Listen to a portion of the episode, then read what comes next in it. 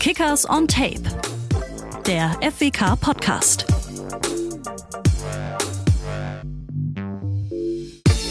Liebe Kickers-Fans, wunderschönen guten Tag, guten Abend, guten Morgen, egal wann ihr uns hört oder seht. Das wir wieder. Kickers on Tape, euer Kickers-Podcast.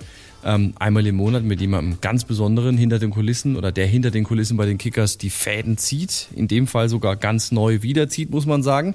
Erstmal danke natürlich fürs Feedback ähm, zu den letzten äh, Podcast-Episoden, zu allen Abos und zu allen Bewertungen dürft ihr gerne weitermachen. Da freuen wir uns sehr darüber. Jetzt aber erstmal hin zu unserem Gast. Also ich denke, wer Kickers-Fan ist, und zwar nicht erst seit gestern, der wird ihn kennen, denn ähm, der Ruf eilt ihm voraus. Der Meistertrainer Dieter Wirsching. Schön, dass du da bist. Vielen herzlichen Dank. Danke für die Einladung. Dieter, wie gesagt, es gibt viele Kickers-Fans, denen müssen wir jetzt eigentlich gar nicht mal genau erklären, wer jetzt der Dieter Wirsching ist. Wer jetzt aber natürlich äh, dich noch nicht kennt, müssen wir natürlich sagen, du warst nicht nur Kickers-Trainer, du warst natürlich auch Fußballer. Das gar nicht bei den Kickers. Bei den Kickers warst du gar nicht aktiv. Tatsächlich nicht. Ähm, du hattest deine größten Erfolge mit einem Verein. Ich habe heute Morgen überlegt, wie ich jetzt irgendwie um diesen Namen rumkomme, aber du hast, glaube ich, schon eine Antwort für mich. Ja, tatsächlich. Also umgangssprachlich, äh, auch bei uns im Aufsichtsrat, ist es die falsche Stadt. Die falsche Stadt. Wenn du das meinst, was ich auch meine. Das meine ich. Ja. Okay. Weil die es nicht wissen, ich nehme es einmal in den Mund und dann hören wir es nie mehr wieder. Es geht um Schweinfurt. Mit denen warst du tatsächlich in der zweiten Fußball-Bundesliga. So, pass auf. 19.10.2001.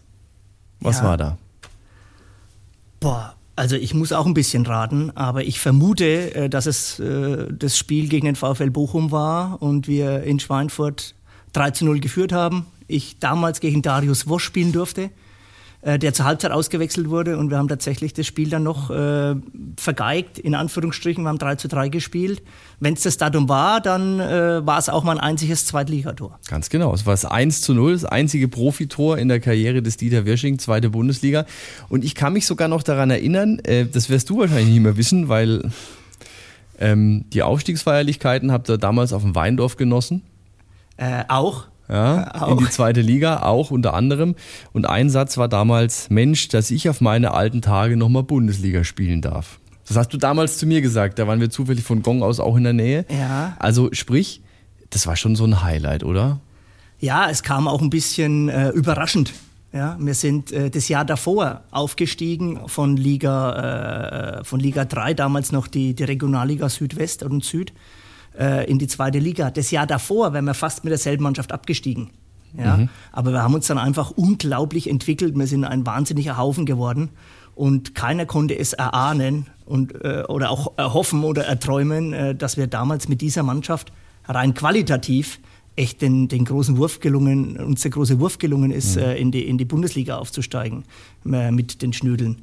Äh, und noch dazu hatten wir auch richtig Glück, weil wir waren ja nur Dritter. Ja, aber der Okay. Zweitplatzierte, sprich der VfB Stuttgart Amateure, durfte nicht aufsteigen, somit sind wir als Dritter nachgerutscht. Also ja, und die Feierlichkeiten, die waren schon, gingen schon ab, so wie sich das gehört. Also sprich, du kennst es auch, wenn du, wenn eine Mannschaft über sich hinauswächst. Das ist ja so gesehen auch die Parallele jetzt zur letzten Saison. Da hat ja, Ja. mit, den, mit den Kickers jetzt zum Aufstieg in die zweite Liga so gesehen auch keiner so richtig gerechnet, aber das Team ist über sich hinausgewachsen. Der Erfolg relativ, naja, hat sich nicht unbedingt eingestellt damals bei euch. Ich habe nochmal nachgeguckt. Am Schluss sechs Saisonsiege, 17. in der Tabelle, 40 Tore, minus 40 Tore und 24 Punkte. Also die Saison war jetzt im Endeffekt auch nicht ähm, so erfolgreich, aber eine Situation, die wir leider aktuell auch kennen.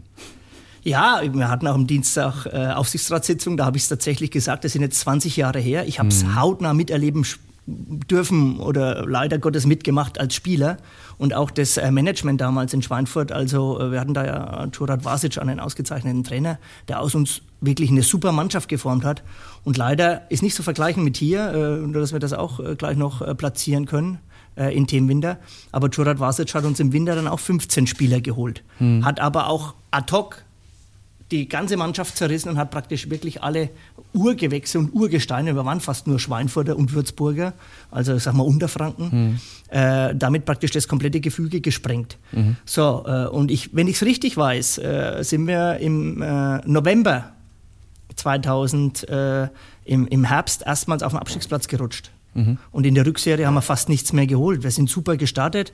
Ich, und ich wage es fast zu behaupten, hätten wir das Spiel gegen den VfL Bochum nach Hause gebracht, äh, dieses 3-0, äh, die Führung, hätte es vielleicht passieren können, dass wir drin geblieben wären. Mit der Euphorie und plötzlich Tore geschossen. Wir waren unglaublich stabil in der Abwehr. Ja, aber dann dieser komplette Switch, die mhm. vielen neuen Spieler, hat uns dann einfach komplett zerrissen. Mhm. Über die Situation und äh, vor allem die Auswirkungen, wie es jetzt auf die aktuelle Kickers-Mannschaft, äh, was das betrifft, können wir später nochmal reden. Ja.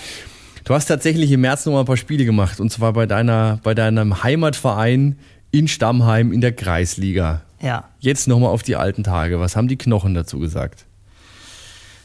Also direkt sonntags nach dem Spiel war es noch okay. Montagmorgens aus dem Bett zu steigen war es echt schlimm. Ja, aber äh, nichtsdestotrotz, äh, alles das, was ich erleben durfte als Fußballer, habe ich meinem Heimatverein, der SV Stammheim, äh, zu verdanken. Nur dort habe ich Jugend und Ausbildung genossen. War ja früher noch so A-Jugend, mhm. beziehungsweise C-Jugend, ein bisschen später, dann mit Schweinfurt noch ein bisschen A-Jugend, bevor es dann echt losging. Aber äh, und der Verein steckte in einer echt schwierigen Situation. Stecken sie noch immer. Mhm. Seit Jahren Kreisliga und plötzlich äh, äh sonst immer Tabellenplatz 3 geworden und unglaublich viele verletzte Leistungsträger weggegangen. Und das muss dann der Trainer entscheiden, ob er jemanden noch spielen lassen kann oder nicht. Ähm, ja, ich bewege mich noch so gut wie es geht. Ähm, balltechnisch ist es nicht das Problem. Die Knochen und äh, im Endeffekt auch das Tempo und die Dynamik sind, sind die Problematik. Aber es geht schon noch. Also zumindest noch so gut, dass unser Coach André Kraus sagt, äh, den können wir noch äh, auf die Koppel schicken. Naja, vor allem in einer Position, zentrales Mittelfeld, schön die Bälle ein bisschen verteilen. da habe ich übrigens auch eine Anekdote, das wirst du auch nicht mal wissen. Wir haben mal, kennst du dich noch erinnern, wir haben mal Kiwi Cup gespielt mit der Funkhausmannschaft. Ja, ja. Schon, das dürfte auch so damals so 2004 gewesen sein. Ich zu der Phase keinerlei Sport gemacht und musste die Außenbahn beackern und Dieter Wesching schickt mich auf die Reise und sagt, Tobi, renn, ich schlag dir das Ding. Und der Tobi rennt, bloß irgendwann war halt der Oberkörper schneller als die Füße. Okay. Das Wie war's. schlimm. Ich kann mich noch erinnern, Andy Buhl war mit dabei. ja. Eigentlich Baseballspieler. Allein die Schuhe waren eine Sensation, ja, angekommen ist mit solchen Alustollen zu einem, zu einem Benefit-Turnier. War, äh, ich, doch, ich kann mich schon noch erinnern ja, an viele Situationen. Das war eine Unter anderem Geschichte. auch an den Kiwi Cup. Tolle, tolle äh, Mittlerweile nicht mehr mit, äh, mit äh, Mannschaften, mit, mit Firmenmannschaften, glaube jetzt mit Kindern spielen. Ja, jetzt in Schweinfurt glaube ich auch mehr, ne? In Bergreinfeld. So, jetzt haben, wir das, jetzt haben wir die verbotene Stadt oft genug erwähnt, weil jetzt ja. kommen wir doch mal zu dem Punkt, der dich so gesehen bei den Kickers äh, berühmt gemacht hat. Du warst dann von 2009 bis 2014 bei den Kickers Trainer, sportlicher Leiter, also sowohl als auch. Mhm. Ja. Ähm, das Ende kennen wir, es war der Doppelaufstieg, also ein Aufstieg, den dir so schnell keiner mehr nachmacht, von der Landesliga genau in die Regionalliga. Die Bayernliga lassen wir mal außen vor. Also sozusagen auch die Blauen vom Main links überholt, ohne dass sie es mitbekommen haben. Wenn du dich jetzt mal an, an diese Zeit erinnerst, dieser Aufstieg von der Landesliga hoch in die Regionalliga, was hast du, als du damals Trainer wurdest, was hast du da für ein Team übernommen? Was waren so die ersten Gedanken, wenn du sagst so, ich denke da zurück? Ja, wir müssen fast noch einen, kleinen Schritt noch zurückgehen. Von der Jahreszahl ist mhm. es richtig. Wir hatten ja damals äh, dann äh, einen Vorstandssport Jens Schürer, Rüdiger Mauder und dann kam ja der Switch über Christian Spekczakovic äh, hin zu äh, Predrag Utschulak, der Trainer wurde. Und da hat er hier am Dallenberg, wir sind leider Gottes damals, wie die Jungs kamen, trotzdem abgestiegen von der Bayernliga in die Landesliga. Und Predrag hat alles rumgedreht und war es gewohnt, unter Profibedingungen zu arbeiten und das hat er eben dann auch damals in der Landesliga bei den Kickers versucht. Äh, die Problematik war, dass plötzlich alle Spieler weg waren. Mhm. A, wegen der Trainingsintensität äh, und B, einfach auch von der, von, der, von der Art und Weise, von der Gangart, die Bretrag an den Tag gelegt hat, das war brutal schwer. Und äh, wenn ich es richtig weiß, sind wir mit zwölf Spielern in der Landesliga-Saison gestartet. Als haushoher Favorit. Und nach ein paar Wochen waren wir irgendwo in der Mitte der Tabelle. Mhm. Ja. Ähm, und äh, damals war ich so eine Art sportlicher Berater für, ähm, schon auch für den Bereich Flyer Alarm oder für Thorsten Fischer, äh, Dr. Schlagbauer, äh, der, der, Michael, der Schlagi, äh, den Jens Schürer, wie gesagt, kenne ich schon recht lange aus Schweinfurter Zeit. Der hat 1990 dort auch zweite Liga gespielt und ich war dort Balljunge. Ja, mhm. und so kamen immer wieder auch äh, die, die Synergien zu den Kickers. Und damals äh, ruft mich irgendwann der Schlagi an und sagt, wo bist du? Und also ich bin zu Hause in Stammheim, sagt, komm sofort vorbei, der Beitrag ist gerade zurückgetreten. Und er sagt, ja, was soll ich machen? Ja, du musst die Mannschaft trainieren. dann sag ich, wie stellst du dir das vor? So schnell kommt man zu Ehren. Ja, wie stellst du dir das vor? Er sagt, red nicht, setz dich in der Auto und komm her. Hm. Also bin ich daher gefahren. Äh, kurze Ansprache an die Mannschaft. Die haben äh, 30 Minuten gewartet, so lange ist nun mal der Weg, bis ich von Stammer hierher komme oder hierher gekommen bin. Und das war praktisch die Geburtsstunde äh, meines äh, ersten Trainerjobs hier bei den Kickers.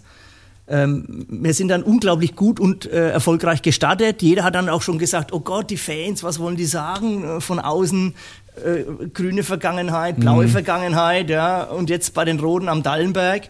Man hat mir dann zur Seite einen Urkickersler gestellt, den Helmut Zöpfel ja, um das auch ein bisschen abzufedern. Muss ja ein bisschen abzufangen. So alles, ist ja. es, genau. Und es war unglaublich erfolgreich von Anfang an. Wir äh, sind dann, glaube ich, Landesliga Dritter geworden in dem Jahr noch.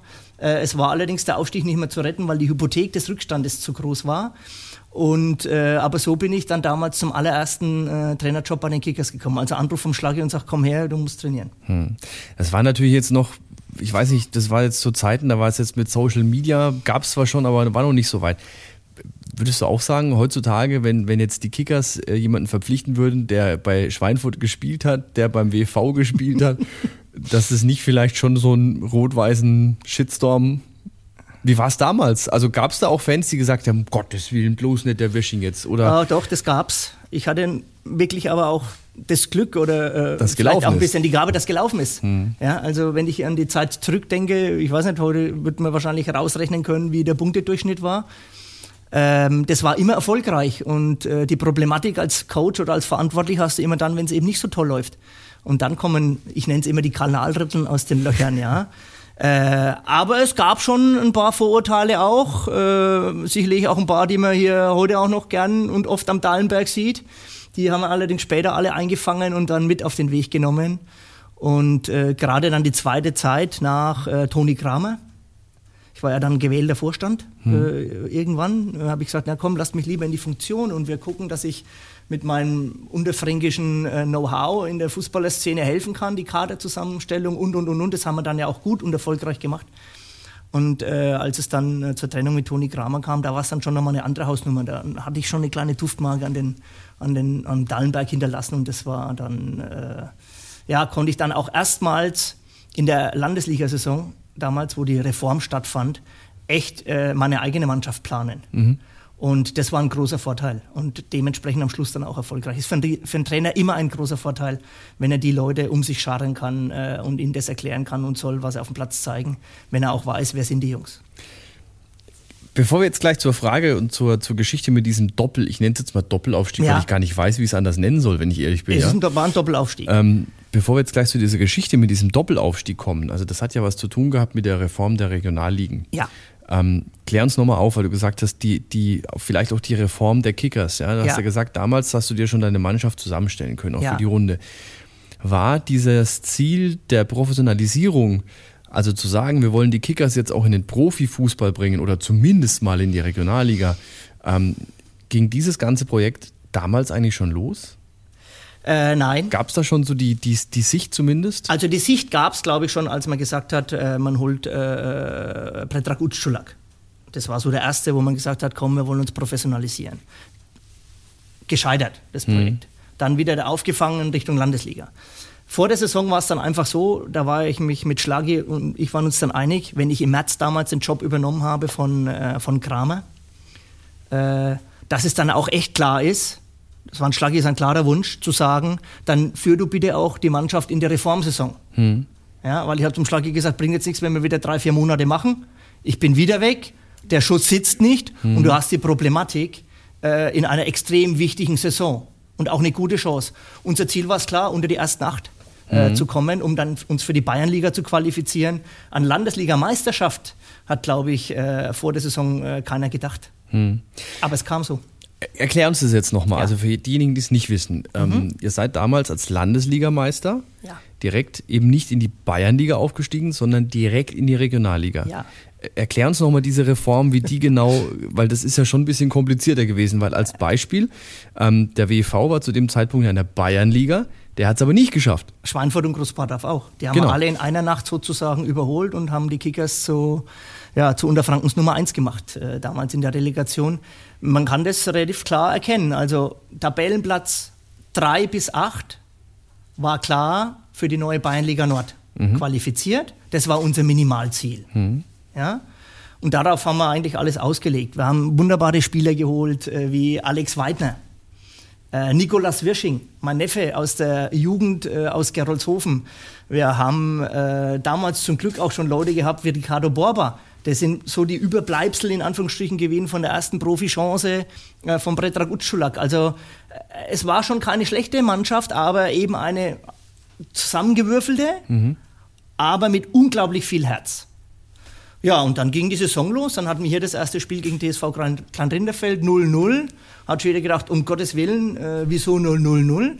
Kleinrinderfeld war, glaube ich, am Ende dann äh, mit unserem äh, Teambetreuer oder jetzigen Teammanager äh, Norbert Mahler, äh, dort war er Trainer. Ähm, da bin ich Platz Vierter, also es war gar nicht so schlecht. Dann sind mhm. wir nach auswärts gefahren zum FC Gerolzhofen. Da haben wir dann gewonnen. Und dann war es so ein bisschen so ein Zickzackkurs. Und dann mhm. hat sich herausgestellt, dass es eigentlich zwei, drei Mannschaften gibt, die vorne spielen können. Das war damals äh, der TSV Selbitz, wenn es TSV war, oder SV Selbitz, oben an der tschechischen Grenze. Wir hatten die Spielvereinigung Bayreuth, hatten die TG Höchberg, ja, ein Urgestein der Landesliga. Äh, ja, und dann kam schon so ein bisschen, äh, ein bisschen die Kickers. Mhm. Ja. Und bis zum Winter waren wir Dritter, waren auf Tuchfühlung. Da haben wir uns schon gedacht, war cool, könnte was werden. Ja.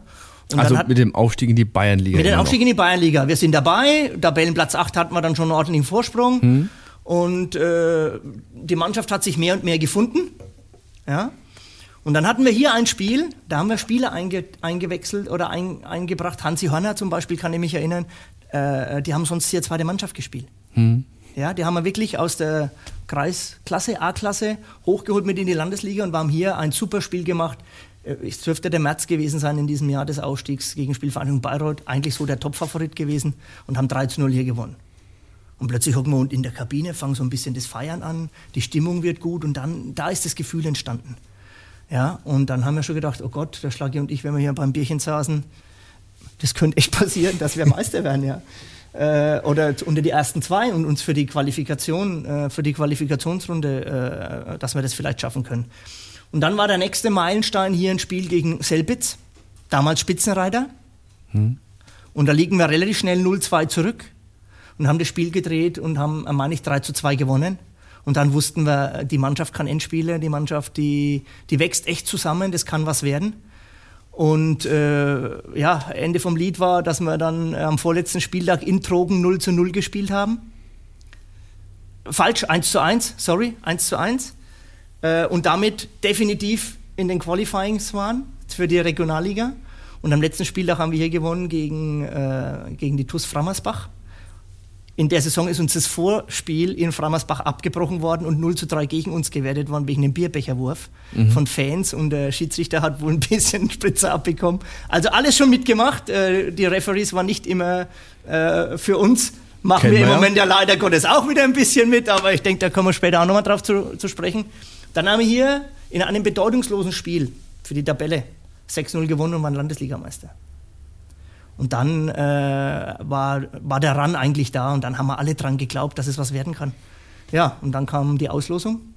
Es waren, äh, ich glaube, acht oder neun Mannschaften, auf jeden Fall eine ungerade Zahl, neun oder sieben oder neun, ich weiß es nicht mehr genau.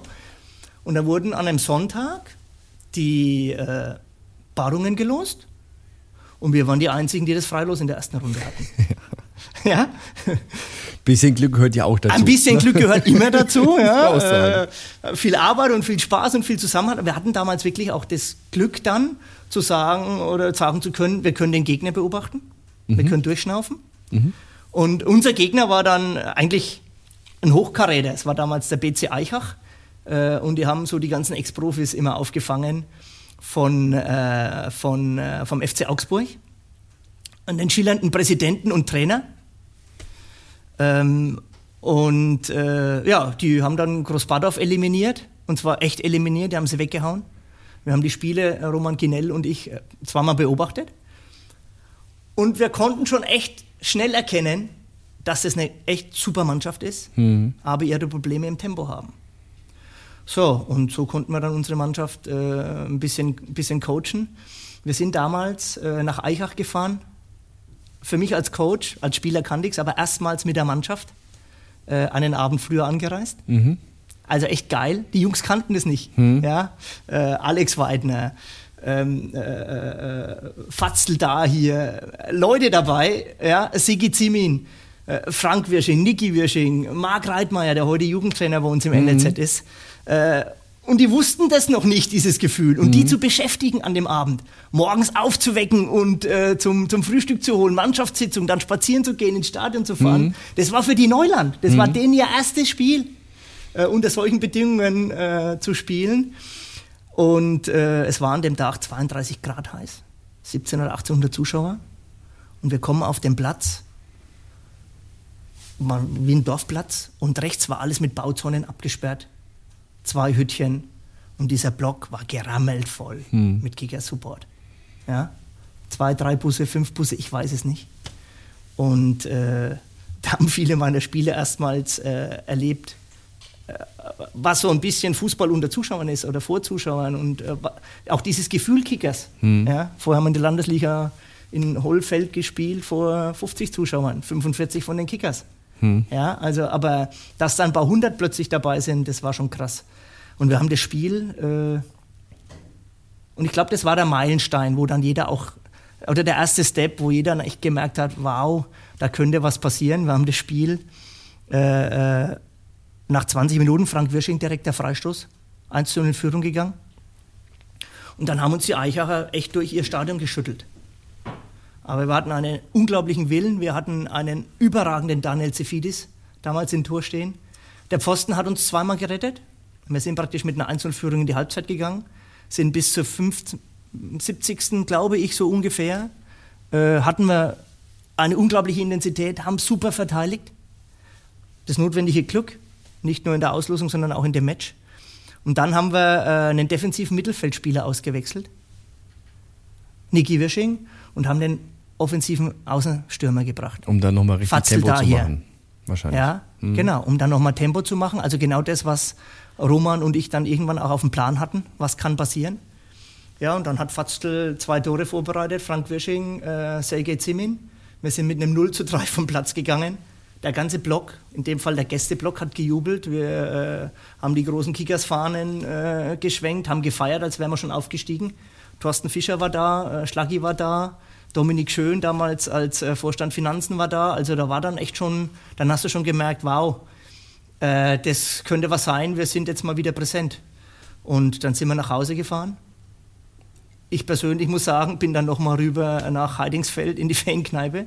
Wir sind relativ spät von Eichach zurückgekommen, da war die Hölle los. Ich habe dann noch ein Abschlussbier getrunken, bin dann äh, nach Hause, um uns vorzubereiten, weil am Mittwoch ja noch das Rückspiel auf dem, auf dem Spiel stand. Aber keiner, wirklich keiner hat geglaubt, dass wir das vergleichen können. Da war so viel äh, positive Energie und Selbstvertrauen in der Mannschaft. Das war klar, dass wir die äh, nochmal noch mal schnappen, vor allem auf unseren großen Platz. Und äh, die Chance zu ergreifen, das war, das war was für meine Mannschaft. Also die, die wollten einfach äh, große Spiele gewinnen. Was wir am Dienstag in der Aufsichtsratssitzung hatten, alle großen und wichtigen Spiele in jüngster Vergangenheit haben wir eigentlich sehr oft gewonnen mit den Kickers. Ich kann Ja, mich nicht erinnern. stimmt. Relegationsspiele, später dann äh, Pokalendspiele und, und, und, und, und. Also irgendwie ist hier der Hauch für Relegationsspiele. Deswegen wäre es super, wenn wir jetzt äh, ähm, vielleicht noch äh, Die Relegationsplatz erreichen können, wäre ein gutes Omen. Das stimmt. Ja. Beziehungsweise, wenn es nicht die Relegationsspiele sind, dann ist es die Dramatik in der 94. Minute. Das ähm, Auch gut. Genau. War, war wie ein Endspiel. ist voll wurscht, eben. Es war wie ein Endspiel, äh, so dass wir erfolgreich waren. Das stimmt. Ja. Die Regionalliga kam dann. Ja. Übrigens ja auch dann die Saison gekrönt mit, ich glaube, der erste Toto-Pokalgewinn, gell? In der Kickers-Geschichte. Ja, erste Saison war es für alle klar, dass wir absteigen. Äh, wir hatten dann übrigens auch äh, einen bunten Haufen. Wir hatten die, wenn ich es richtig weiß, die zweitschlechteste Abwehr der Liga, sind auf Tabellenplatz 9 oder 10 ins Ziel gegangen, der Regionalliga Bayern. Waren nie wirklich abstiegsgefährdet und hatten aber den viertbesten Sturm. Also ähm, wir waren Underdogs, uns kannte niemand. Wir hatten damals dann mit Christopher Bieber einen super Stürmer verpflichtet. Äh, aus der zweiten Liga in, äh, in, äh, in den Niederlanden. Genau, Niederlande Ja, mit er, ja. Bibo habe ich mich hier getroffen, mit seinem Papa zusammen. Das war ein Schauspiel. Das war äh, so wie Bibo ist und wie er immer hier am Dahlenberg war, so war er auch in den ersten Gesprächen. Und da habe ich gesagt, der passt wie die Faust auf Auge zu uns. Mit Manuel Dunke habe ich mich, der hat damals in, äh, in Liefering gespielt, im Farmerteam von, äh, von Red Bull, habe ich mich an der Autobahn in äh, Rosenheim getroffen. Ja, und so haben wir unsere Mannschaft zusammengebastelt. Aber alle hatten ein wenig einen Hintergrund. Mhm. Adrian Graf äh, kam von, äh, von Bad Mergentheim. Äh, und, und, so haben wir die Leute dann praktisch dann äh, zusammengestellt. Also schon auch ein bisschen äh, mit dem Regionalbezug, der bei euch dann auch schon, schon wichtig. Ja, wir hatten nicht die Möglichkeit, äh, wie es heute ist, über Scouting-Fee, über, über Spielerberater. Ja, äh, so weit waren wir noch nicht. Das kam dann im zweiten Jahr so langsam auf, zweites mhm. Jahr Regionalliga, um den nächsten Schritt zu gehen und uns zu stabilisieren. Ähm, aber und dann haben wir, haben wir uns eine brutal offensive Mannschaft zusammengestellt. Wir sind immer in einem 4-1-4-1-System rausgegangen. Also äh, ich glaube, viele Trainer, äh, die hier bei uns beim Dallenberg sind und waren, würden die Hände über den Kopf zusammenschlagen, wie kann man als Aussteiger so spielen. Es war für uns die einzige Chance, mhm. äh, viel Emotion mitzubringen, den Gegner zu stören und dessen normales Spiel, wenn man auf ein 100% gegen 100% in der damaligen ersten Regionalliga-Saison gespielt hätte, hätten wir fast alles verloren. Mhm. Und so haben wir immer versucht, Chaos auszulösen. Ja? Und in vielen Spielen ist es gelungen. Mhm. Ähm, wir haben das erste Spiel, wenn ich es richtig weiß, 5-2 verloren in Ismaning gegen 1860 Amateure. Da waren wir über 75 Minuten die bessere Mannschaft. Okay. War auch 2-2 zwischenzeitlich gestanden und haben hinten heraus einfach äh, einen Fehler gemacht. Damals Moritz Vollmer, ja, in der Regionalliga sein erstes Spiel gemacht und sind dann noch in zwei Kontern marschiert. Nur, es hätte ja passieren können, dass wir es 3-3 machen. Ja, so war unsere Herangehensweise. Zweites Spiel waren wir hier 2-0 hinten gegen Grote Fürth, holen das Spiel 2-2. Und dann haben wir schon gewusst, okay, und dann sind wir nach Aschaffenburg gefahren, haben dort unseren ersten Sieg geholt. 3-1, Sajo Desic und äh, Christopher Bieber und äh, Ricardo Borba strömen der Regen. So, und dann äh, hat sich das reinentwickelt und dann haben wir wieder eine Mannschaft geformt, die einfach auch Bock hatte und äh, wir hatten mit dem Abstieg nichts zu tun und das war äh, phänomenal damals für die, für die Truppe. Also die Regionalliga habt ihr so gesehen dann gefestigt. Dann würde ja. ich das jetzt mal eigentlich auch so ein Stück weit als den, den, den eigentlichen Grundstein natürlich auch für die Professionalisierung irgendwo sehen, weil das war natürlich schon so das Sprungbrett nach oben, immer noch bisschen natürlich gehemmt durch diese, durch diese leidigen Aufstiegsspiele, die es natürlich dann in der Form auch nochmal machen musst. Absolut, aber das war, es waren die vielen, ich würde mal sagen, es war eine Treppe. Los mhm. ging es ganz am Anfang mit Utschulak, dann ging es wirklich los mit der, mit der, mit der Reform, dann ging es weiter, okay, wir können echt drinbleiben mhm. und damals für wirklich kleines Geld äh, oder sehr kleines Geld. Wir haben äh, noch gekämpft, äh, hier vom, vom Peter Hoffmann eine Trainingsjacke zu bekommen oder eine Regenjacke. Also ist weit gefehlt, dass wir so professionell aufmarschiert sind, wie heute unsere Jungs äh, am Dallenberg mhm. Äh, trainieren. Also das war wirklich der Wandel von einem, einem echten Amateur- und Tegenmannschaft ja, hin zu sagen, ja, wir fahren jetzt auch mal einen Abend vorher zum Spiel nach Rosenheim und übernachten mal da. Oder wir äh, äh, fahren auch mal äh, nach Schaldingen Tag früher, um mhm. dort zu trainieren. Ja? Also das wurde dann schon ein bisschen normaler, das Ganze. Und das war schon so der erste Schritt, äh, zu sagen, ja, jetzt äh, wird das Baby äh, Kickers Würzburg langsam ein bisschen flücke und es geht in die richtige Richtung. Mhm irgendwann kam ja dann der Punkt, ähm, dass man genau das gemerkt hat. Also, dass man gemerkt hat, okay, die Jungs, die können sich in der Regionalliga, immerhin ja die, die, die vierthöchste Spielklasse, können sich da definitiv etablieren. Mhm. Ähm, die Regionalliga Bayern ist ja sicherlich auch, was jetzt die, die Spiele angeht, eine von den, von den besseren. Also, da gibt es ja wahrscheinlich auch wesentlich schlechtere. Absolut. Ähm, wann war denn der Punkt, dass man vielleicht auch auf dich zukam und hat gemeint, Mensch, Dieter, ähm, jetzt hast du schon den den Step haben wir jetzt schon gemacht. Ja, hat vielleicht auch keiner so auf dem Zettel gehabt. Wir wollten eigentlich in die Bayernliga, sind in die Regionalliga. Auch das ist ja was, was ich aus Würzburger Sicht kenne. Ne? Wir planen drei Jahre dritte Liga und machen es dann doch im ersten, ja. wo wir es uns vornehmen. Wann war denn der Punkt da und vor allem, wie hast du reagiert, als du mitbekommen hast, jetzt will man hier in Würzburg mehr? Ja, also es waren ja dann äh, auch für mich dreieinhalb intensive Jahre, mhm. muss man schon sagen. Ich war ja während dieser Zeit äh, auch im Management bei, bei Thorsten Fischer, also bei Flyalarm tätig. Ist ja nicht so, also ich bin morgens um, um äh, Viertel nach äh, sieben losgefahren in Stammheim, bin in die Firmenzentrale, habe meinen Job gemacht bin um 17 Uhr aus dem Büro raus, um hier um 17.30 Uhr Training abzuhalten. Und das über dreieinhalb Jahre. Das war schon intensiv. In der Landesliga war dreimal Training und mal nach Höchberg zu fahren, war das okay. Aber wenn dann plötzlich die Fahrten nach Rosenheim gingen mhm. und, und, und, es war eine unglaublich intensive und auch für mich zehrende Zeit. Nichtsdestotrotz hat mich Thorsten Fischer tatsächlich gefragt äh, oder mich informiert, was er vorhat. Äh, und hat mich auch tatsächlich gefragt, ob ich äh, Lust hätte, äh, Profitrainer zu sein. Ich habe es relativ schnell verneint. Mhm. Und äh, ich war einfach schon sehr gefestigt. Ich hatte da schon Familie. Mhm. Ich bin ein unterfränkisches äh, Urgestein. Ja, ich fühle mich super wohl äh, in meiner fränkischen Heimat. Ich hatte damals schon die erste Firma verkauft. Ich hatte einen tollen Job bei Fly Alarm. Und als Fußballtrainer musst du einfach auch jemanden sein, der äh, reisebereit, umziehbereit, äh, äh, unglaublich intensiv und kurzfristig arbeiten muss. Mhm. Ja, und das Risiko mhm. wollte ich einfach nicht eingehen. Mhm. Und äh, dann war es für mich relativ schnell klar, äh, dem Thorsten oder auch dem Schlacki dann damals zu sagen, ey, super, dass er auch an mich denkt, aber jetzt nach dreieinhalb Jahren, das war echt viel, äh, brauche ich A, eine Auszeit und B, äh, müsste ich zum Fußballlehrerlehrgang.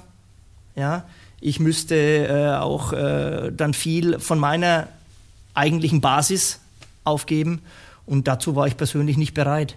Ähm, und äh, ich fühle mich damit heute übrigens wunderbar. Mhm. Welcher Trainer kann von sich behaupten, nach zwei Aufstiegen und einem Pokalsieg in drei Jahren äh, abzutreten? Ja? Ähm, cool. Man könnte natürlich jetzt höchstens noch die Frage stellen, warum hier nicht schon längst eine Dieter Wishing-Statue irgendwo steht, aber das ist, äh, kommt vielleicht noch beim Stadion Neubau dann. Schauen wir mal. Ähm, aber das ist definitiv nachvollziehbar. Also der Wunsch und der Gedanke. Hast natürlich dir jetzt aber auch wieder einen Job angelacht, wo du auch viel unterwegs bist. Kommen wir später dazu. Ähm, ja. MB Green hat beispielsweise uns eine Frage geschickt, äh, was denn deine ersten Berührungspunkte mit dem Fußball waren. Also wir haben schon gehört, so gesehen, der SV Stammheim äh, steht ganz oben auf der Liste. Aber war es von Anfang an klar, dass du Fußball spielst? Ich meine, du spielst auch gern, glaube ich, noch Tennis, aber auf alle Fälle Golf. Also ja. da gibt es ja auch noch Alternativen. Warum der Fußball? Sehr gut recherchiert. Ähm, ja, das Handicap weiß ich nicht, bin ich ehrlich. Ja, aber ist auch gut. oh, okay. Verzeihung. Einstellig auch noch. oh, na, ja, ja, sagen wir ja. Äh, das war ganz einfach. Mein Vater war Vorstand beim SV Stammheim. Mhm. Mein äh, Bruder, Günther, der ältere Bruder, war äh, Spielmacher, Nummer 10 und der Finanzmann. Mhm. Ja. Äh, später war äh, der Rainer, der auch beim Club gespielt hat. Dann später Spieler und Spielertrainer. Und ich war der Kleine. Ja, Rainer ist genau also zehn Jahre. Also du hattest gar keine Chance Nein, eigentlich. ich war zehn Jahre jünger als Rainer. Ja, das mal zum Einordnen. Und äh, für mich gab es sonntags nichts außer Fußball. Fußball, Fußball, Fußball. Äh, bei uns in der Familie. Ja. Und früher gab es noch auch keine Ablenkungsmanöver, also weder Tennis, äh, weder Golf, äh, Basketball, nichts. Es gab ja auf vielen Ortschaften nur Fußball. Und da bin ich reingewachsen. Und ich, äh, in einem oder anderen Interview äh, sage ich auch immer, ich bin ein Kind des Fußballs. Und ich glaube, das musst du auch, wenn du, äh, wenn du erfolgreich sein willst, musst du in frühen Jahren beginnen, klar, aber du musst äh, diesen Ball einfach in deinem Herzen tragen, sonst äh, ist es schwierig. Ja, ich habe immer einen Ball dabei gehabt, ab meinem fünften Lebensjahr. Hm. Und so kam es.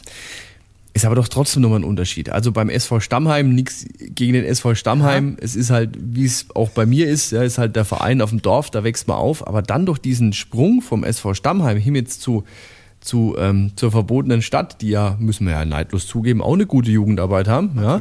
Ähm, das ist ja nochmal was anderes. Also wenn man doch so einen, so einen Sprung dann auch wagt, dann macht man das doch auch, weil man sagt, ich will es jetzt professioneller oder zumindest, ich will es jetzt ernster betreiben. Nicht einfach nur, du hättest auch sagen können, kick halt beim SV Stammheim, nach dem Spiel gibt's ein Hüdle und ein Bier und dann ist die Geschichte gegessen. Ja. Das wolltest du ja nicht, du wolltest ja mehr. Wollte ich schon, das hole ich halt jetzt nach. Also Nein. Deswegen nochmal Kreisliga. Ach so. Ja, okay. auch da gab es übrigens, auch da gab es äh, einen Meilenstein für mich. Äh, mein Bruder ist damals äh, vom SV Stammheim aus der Bezirksliga direkt nach Schweinfurt gewechselt. Ich meine, es dürfte 1988 gewesen sein äh, um ein halbes Jahr später zum ersten FC Nürnberg zu wechseln. Ja? Und exakt im selben Jahr, äh, in Stammheim gab es ja nur C- und A-Jugend. Mhm. Und dann habe ich selbst in der A-Jugend als C-Jugendlicher noch, und ich bin ja heute noch nicht der Größte, aber ich war als äh, Jugendlicher noch kleiner, aber am Schluss noch mal ein bisschen einen, einen, einen Schlag getan. Also ich musste mich immer versuchen, mit Schnelligkeit und mit, mit äh, Einsatz durchzusetzen. Was mich unglaublich geprägt hat übrigens, also auch dieses ganze NLZ und so, da kann man schon mal drüber nachdenken, diesen individuellen Fußballer, Mehmet Scholl äh, hat es ja auch ein Stück weit zum, krass zum Ausdruck gebracht, kann man schon mal drüber nachdenken, wieder die Individualisten ein bisschen zu stärken, mhm. auch in so kleinen Clubs. Äh, aber ich habe damals, glaube ich, als äh, C-Jugendspieler in der A-Jugend 60 oder 65 Tore geschossen. Mhm. Ja, und äh, es gab keine Scouts, aber das hat man dann in Schweinfurt schon dann irgendwann mal auch gemerkt, da in Stammheim, da spielt einer, vor allem als der Bruder dann, äh, der zehn Jahre älter, plötzlich dann äh, zum, äh, zu den Schnüdeln gewechselt ist. Ach so, Und just in diesem Jahr bin ich dann tatsächlich auch in die A-Jugend äh, gewechselt, nach Schweinfurt und habe dort zwei Jahre A-Jugend gespielt, um dann um dann äh, zurückzukehren, äh, nicht zum SV Stammheim, sondern zum SV Franken-Winheim. Damals hatte ich einen unglaublich guten Trainer, eine Empfehlung auch von meinem Bruder, vom Rainer, der auch früher in Stammheim Fußball gespielt hat, zu Werner Fick. Und ich wollte, ich hätte, ich hätte in Schweinfurt einen Vertrag für die zweite Mannschaft bekommen können, wollte ich aber nicht, äh, weil ich immer erste Mannschaft, ich wollte dann Leader sein, ich war dann wirklich äh, so besessen mhm. äh, und ich wollte niemals alles, aber keine zweite Mannschaft spielen und äh, bin dann tatsächlich zurück nach Franken-Winheim, um dann äh, als 20-Jähriger wieder zurück nach Schweinfurt in die damalige Bayernliga, äh, jetzt dann oder damals auch dritte Liga, äh, erste, zweite, dritte Liga zu wechseln und dann äh, war es bis ins Jahr 2001 äh, prägsam und relativ erfolgreich. Also auch der Wechsel vom Rainer damals hat mir praktisch auch den Weg geöffnet, in eine höhere Jugendliga zu wechseln. Ja, und war dann ja vor allem auch, wenn du, wenn du, ich sag jetzt mal krass, krass unterfordert warst, irgendwo auch in der Jugend in Stammheim, auch dann der logische Schritt zu sagen, du willst es jetzt zumindest wissen und probieren. Ja, aber ich weiß nicht, ob es zustande gekommen wäre, wenn mein Vater oder wenn der Rainer weiterhin äh, äh, Spieler, Trainer beim SV Stammheim gewesen wäre, ob ich dann nicht gesagt hätte, okay, ich mache noch zwei Jahre Jugend beim SV Stammheim und werde dann freigemacht, äh, um dort erste Mannschaft zu spielen. Hätte passieren können. Es ist jetzt die Frage, hättest du es probiert, wärst du zum Probetraining gegangen, ja oder nein? Hättest du, weil es gibt ja genau die, ne? Es gibt ja viele, die haben wirklich ein, ein, talentiertes Kind und sagen, okay, das muss ich fördern und viele, die hätten gerne ein talentiertes ja. Kind und zerren es halt dann irgendwie ja. irgendwo also hin. Bei mir Gibt's muss ich echt sagen, war es auch ein bisschen, ich habe immer nach dem Bestmöglichen gestrebt mhm. zum damaligen Zeitpunkt. Das ist klar, wenn dann erst, dann, wenn dann Vorbild und äh, Bruder dann erste Liga spielt, dann musst du einfach alles versuchen, äh, auch dorthin zu kommen. Mhm. Ja. Ähm, ja, aber warum? Geht es dann einfach um die Anerkennung in der Familie? Überhaupt nicht. Es war mein, das war einfach mein. Dein persönlicher Wunsch. Dein persönlicher das war mein Antrieb. persönlicher Wunsch, das war äh, mein Antrieb, zu sagen, geil, was der Rainer kann, äh, das versuche ich auch zu können. Mhm. Ja? Ich wage es auch zu behaupten, jetzt im Nachhinein, wieso es nicht ganz für die erste Liga gereicht hat. Äh, oder zumindest analysieren zu können. Und, äh, aber auch damit kann ich ganz gut leben. Ich war dann äh, in der Sparkasse in Schweinfurt, habe in Schweinfurt gekickt, alles wunderbar. Ich habe 1998 mit meinem anderen Bruder das erste Unternehmen gegründet, welches dann äh, nach äh, 14 Jahren an meinen Bruder, an den, äh, an den Günther dann auch zurück oder verkauft habe, bevor ich dann bei Flyline ins Management gegangen bin. Und auch da war ich so in meiner Komfortzone und es ging mir gut. Mhm. Ja? Es gab tatsächlich Anfragen vom ersten FC Nürnberg 1996 da, äh, da hätte, man, da hätte ich es echt nochmal versuchen können. Damals auch noch von Casino Bregenz, erste Liga Österreich. Das waren so die Schritte. Und ich habe mich in meiner ganzen Karriere einmal verletzt. Am Knie. Mhm. Tatsächlich.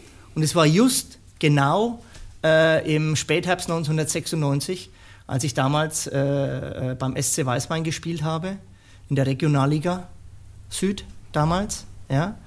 Äh, und äh, das Schicksal hat so gewollt, äh, dass es nicht ganz geklappt hat. Ist ja aber trotzdem jetzt interessant. Auf der einen Seite sagst du, du, du brauchst diese, du hast diese, diese, diesen Wettkampfgedanken gebraucht, du wolltest der Beste sein, der Leader sein. Andererseits ja. sagst du aber auch, wie jetzt auch zum Beispiel mit dem Trainerjob, ja, ja. Hm, meine Komfortzone ja. ist mir schon auch wichtig. Interessant. Wenn man jetzt natürlich trotzdem mal guckt, ähm, 107 Regionalligaspiele, Siebenmal zweite Bundesliga, neun mhm. Tore. Also ja. ich habe jetzt mal die, die, die groben, die großen Facts ja. ausgepackt.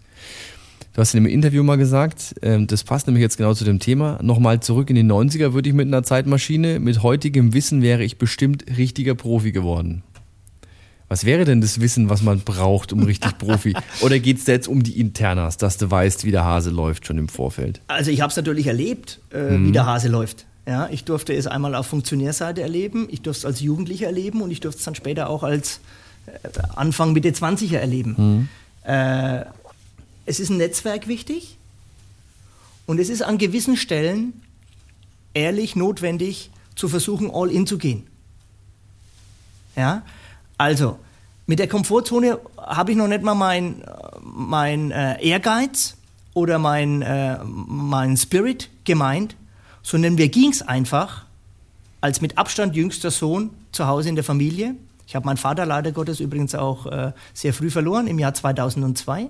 Mhm. Ja, einen Tag nach der Beerdigung, das mal zur, zur, zur Bedeutung, bin ich ins Trainingslager geflogen. Jeder hätte gesagt, nee, nee, bleib zu Hause, nur was hätte ich zu Hause gemacht? Der Papa war nicht mehr da. Mhm. Ja, und so war das auch eine, eine Bewältigung.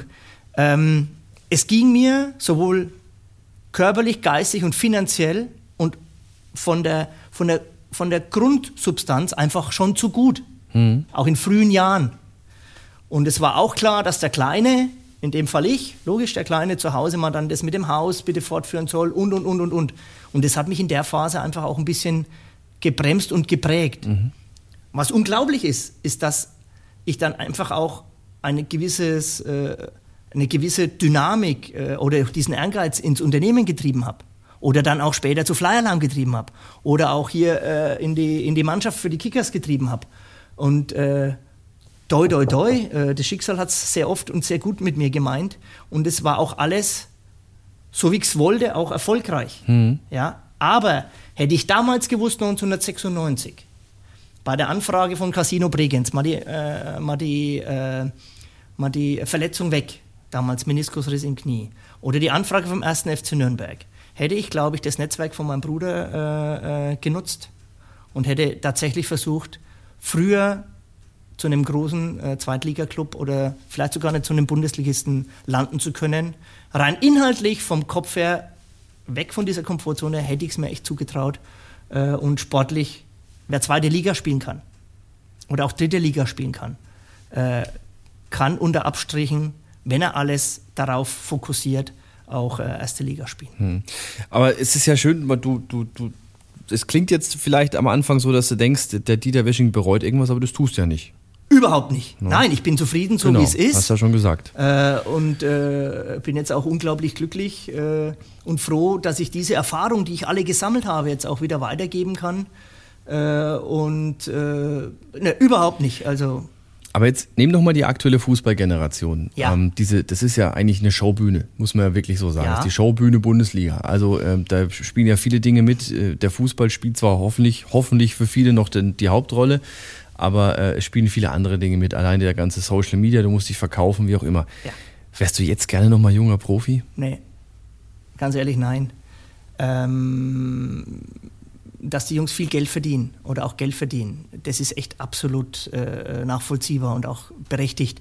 Das sind, äh, das sind die Stars, in Anführungsstrichen in der Manege, das ist mhm. Zirkus mhm. und die können sich in ihrem privaten Umfeld, teilweise auch im, im, in ihrem Arbeitsumfeld, echt ganz wenig bis 0,0 erlauben.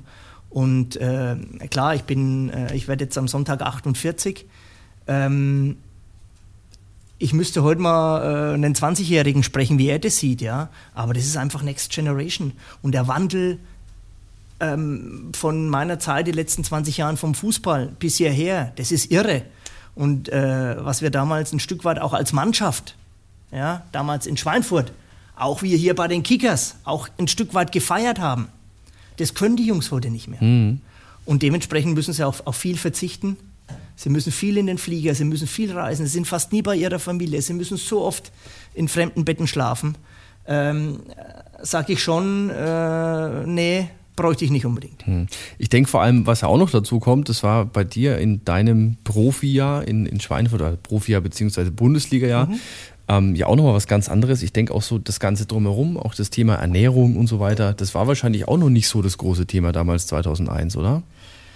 Nee, und auch Fußball taktisch. Also zur Ernährung, wir sind donnerstags, weil wir einen Lauf hatten, haben wir immer ein Ritual gehabt. Acht, neun Spieler sind wir zusammen in dieselbe Bar gegangen, haben nach der Spielersitzung dort unser Bier getrunken, haben einen Schnitzel gegessen, haben noch ein Bier getrunken und sind dann nach Hause gegangen. Ja, das waren Automatismen, die sich eingespült äh, haben. Heute nimmt, würde irgendjemand das Handy zucken und würde sagen, ey, schau mal hin, äh, der Rögerle, der Gerhard, der Scherbaum, der Dorber, der Wirsching, die hocken schon wieder am Donnerstagabend äh, in der Wirtschaft. Hm. Im Brauhaus. Wie geht denn das? Jetzt wissen wir wenigstens alle Namen. Ja, waren, ja gut, die kennt man ja, ist ja transparent und da waren auch noch viel mehr dabei. Ja? Ja. Also Aber so ist eben auch, auch der Spirit entstanden. Heute ist das nicht mehr vorstellbar. Mhm. Ernährung ebenso. Ja, also wir haben damals äh, dann unter Churat Vasic schon ein bisschen gelernt, äh, äh, dass wir nicht so viel Cola trinken sollten. Cola ist ein Gift, hat er immer gesagt. Ja. Trinkst du lieber Bier? Ja, ja so war das damals. Wir hatten zum Beispiel bis ins Jahr 2001 nicht eine taktische Trainingseinheit unter Churat Vasic. Okay. Wir waren wirklich die Ochsen, wir waren ein Team, wir konnten marschieren, äh, wir waren eine Einheit, aber taktisch war es ein 3-5-2 mal mit dem Libero spielerisch, mal ohne Libero, das ging da so langsam los. Ganz wie viel Bier halt getrunken hat am Abend davor. Ja, und dann, äh, ja, der also Wandel also heute dahin. Ja, ja. Ich komme nochmal zurück auf Mehmet Scholl, Laptop-Trainer.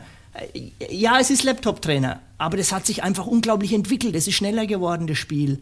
Man kann heute Sachen äh, tracken oder auslesen aus einem Match. Das ist nicht mehr vorstellbar, wie es zu unserer Zeit war. Und das ist gerade mal 20 Jahre. Äh, hm. also 20 Jahre, ganz kurz ja nur mal zur Erklärung für die, die das jetzt nicht wissen. Ja, also du kriegst ja hier wirklich deine Taktikkamera. Du kannst ja bei jedem Spiel zweite Liga deine deine deine äh, deine Auswertung danach holen. Äh, die Spieler haben alle äh, Pulsmesser während dem Spiel um. Ja. Das wird beobachtet. Mittlerweile ja. seit ein paar Jahren ist es ja sogar erlaubt, dass du per, mit Funk auf der Bank sitzt und ist so. so. Das sind natürlich iPads jetzt, sind erlaubt. Genau, das sind jetzt also an den an den Trainerbänken sind sind äh, LAN-Dosen und sonstiges. Ähm, da hat der Fußball natürlich sich schon extrem entwickelt.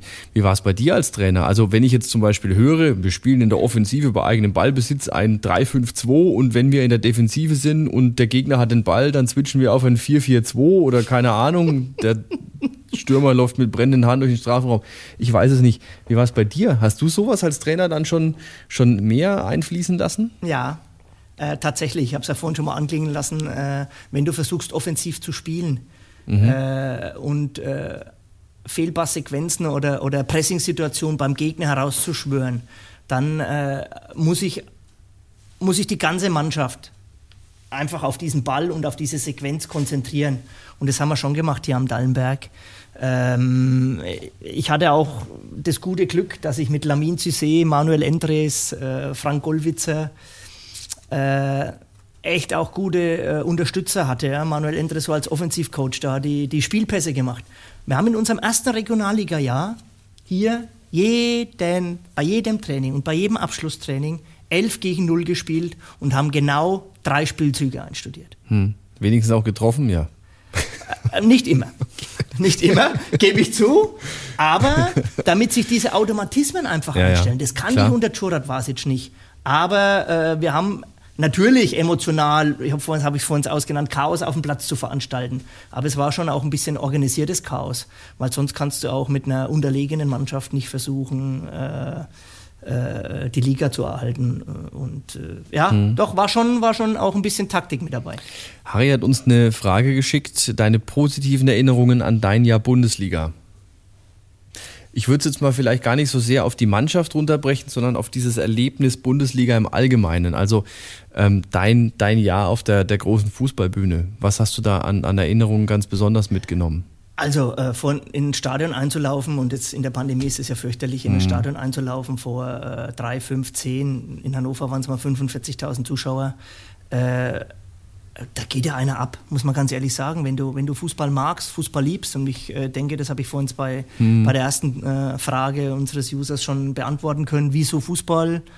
Ähm, als Kind des Fußballs gibt es nichts Schöneres, als äh, in ein Stadion zu laufen, wo Zuschauer sind, wo ein Stadionsprecher ist, der die Jungs anfeuert, wo dann Stadion, wo das Stadion dann deinen Namen grölt.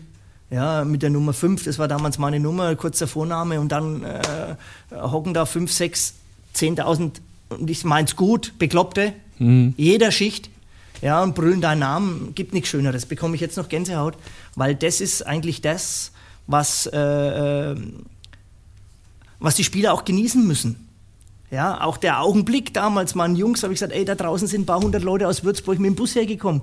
Wisst ihr, was die wollen? Die wollen euch gewinnen sehen. Hm. Habt keine Angst, das ist geil. Es gibt nichts Schöneres.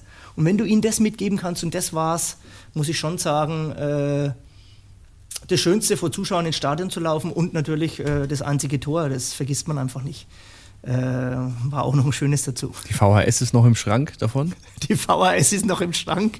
Es gibt's aber auch online, wenn ich ganz ehrlich bin. Früher gab's noch das deutsche Sportfernsehen mhm. mit Reportage, wenn man googelt, das gibt's noch, Schweinfurt gegen VfL Bochum. Äh, wird mir immer wieder mal um die Ohren gehauen, aber ja, das ist ein Stück Geschichte und ist Historie und ist auch nichts, wofür ich mich schäme. Nö, muss doch nicht. Ich habe es noch nicht gesehen, ich werde mir es heute Abend noch anschauen. Oh, Übrigens, äh, Aufstiegsspiel in Eichach gibt's auch noch bei YouTube. Habe ich äh, neulich, glaube ich, erstmal wieder. Gucke ich mir tatsächlich ab und zu an. Äh, wann immer die Kids äh, schon schlafen, die Frau auch schon äh, den Bergdoktor oder was auch immer anschaut und ich meine, äh, einen emotionalen Augenblick zu brauchen, äh, ist, glaube ich, eine Schwarz-Weiß-Sequenz, wenn ich das richtig weiß, hinterlegt mit einer, mit einer Football-Music, wenn wir dasselbe äh, Video naja. meinen. Da sieht man auch super das Tor von, von, von Frank, das Freistoßtor. Ähm, geil. Gucken wir mal auf die aktuelle Situation. Wir haben sie vorhin ja. schon mal ganz kurz angesprochen, der Kickers. Ja? Also Tabellenplatz 18. Ähm, das heißt immer totgesagte leben länger. Daran äh, halten wir uns natürlich ein Stück weit fest. Ich habe schon gesagt, die Situation ist eigentlich fast ein Stück weit vergleichbar mit eurer damals. Ja? Ja. Also damals, ich sag's nochmal kurz, sechs Saisonsiege, 17. minus 40 Tore und 24 Punkte. Also das ist alles jetzt noch in dem Bereich, in dem die Kickers jetzt noch landen können in dieser Saison. Ähm, würde wahrscheinlich oder wird dieses Jahr auch nicht reichen. Frage ist, inwieweit ist denn die Situation jetzt vergleichbar und vor allem, wie kommt man aus sowas raus? Also wir haben schon gehört, die ist es damals oder euch ist es damals nicht gelungen. Nee, uns ist es nicht gelungen, aber auch aus erklärbaren Grund. Habe ich mhm, ja vorhin genau. gesagt, Mannschaft komplett zerflogen und äh, zerfledert. Also das könnte schon jetzt noch ein Pluspunkt auch sein für die Kickers aktuell. Absolut. Man, wir haben sieben Punkte Rückstand, ich richtig weiß, zehn Tore auf dem Relegationsplatz. Ähm, wir spielen aber noch gegen sämtliche Mannschaften. Das ist jetzt das Entscheidende. Wir haben am Sonntag ein sehr, sehr schwieriges Auswärtsspiel bei Hannover mhm. 96. Da hängen die Trauben meines Erachtens sehr, sehr hoch. Mhm. Ähm, aber dann kommen Gegner, äh, mit denen wir schon auch versuchen müssen, nicht nur gut zu spielen, was uns ja auch in den letzten Spielen sehr oft gelungen ist. Nehmen wir mal das Bochum-Spiel aus, äh, was einfach eine absolute Top-Mannschaft ist. Äh, da mhm. kannst du auch 3 zu 0 chancenlos verlieren. Das genau. ist absolut okay. Das passiert auch anderen Mannschaften in der Liga.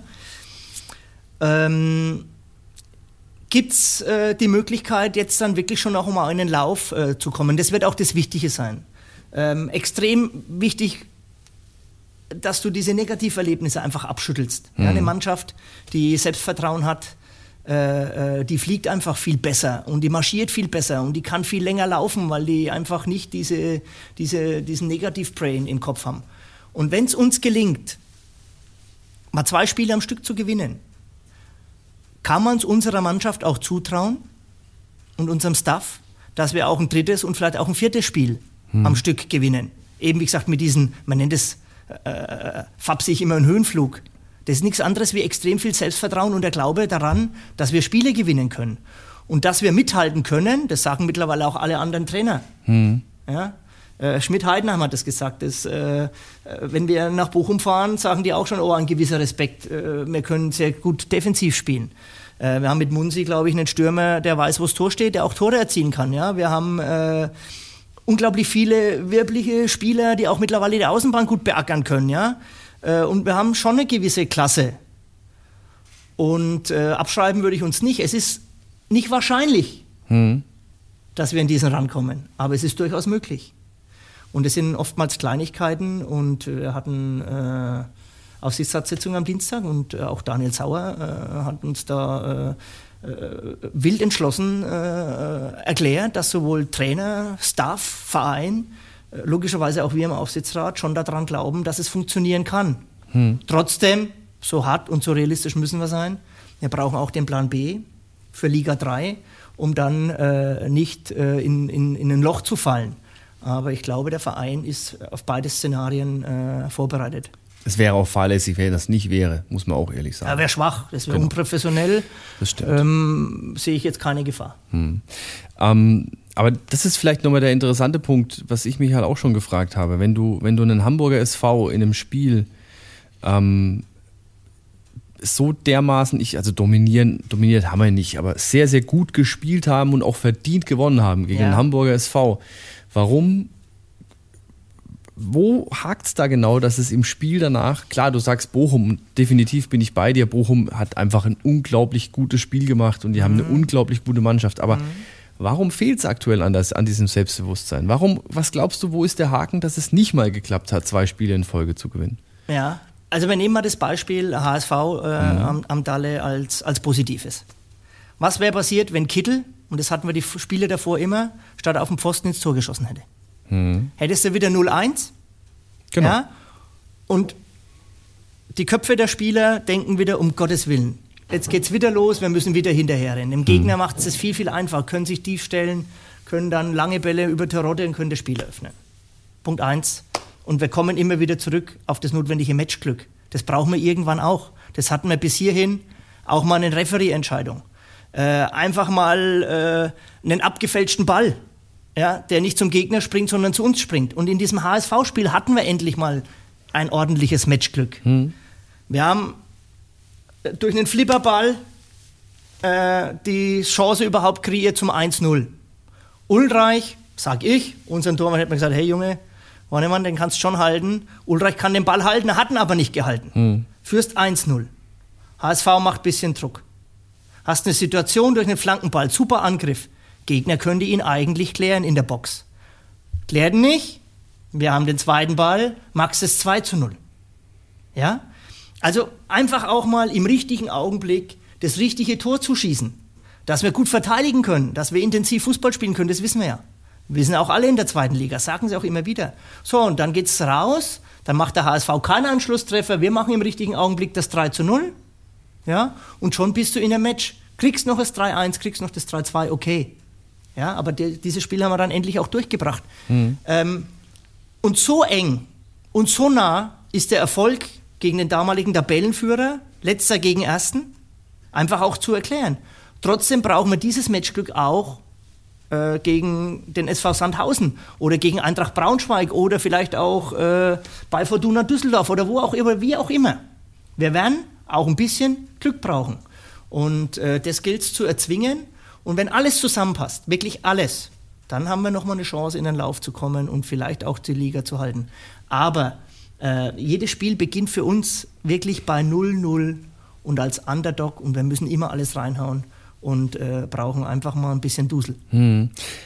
Ich ziehe jetzt mal eine Frage vor, und zwar die von Thomas, weil die gerade so reinpasst. Wir haben es gerade schon über die Saison jetzt gehabt, also dass jeder daran glaubt und der Glaube ja, ja auch berechtigt ist, ja. aber wir natürlich auch für die nächste Saison irgendwie planen müssen.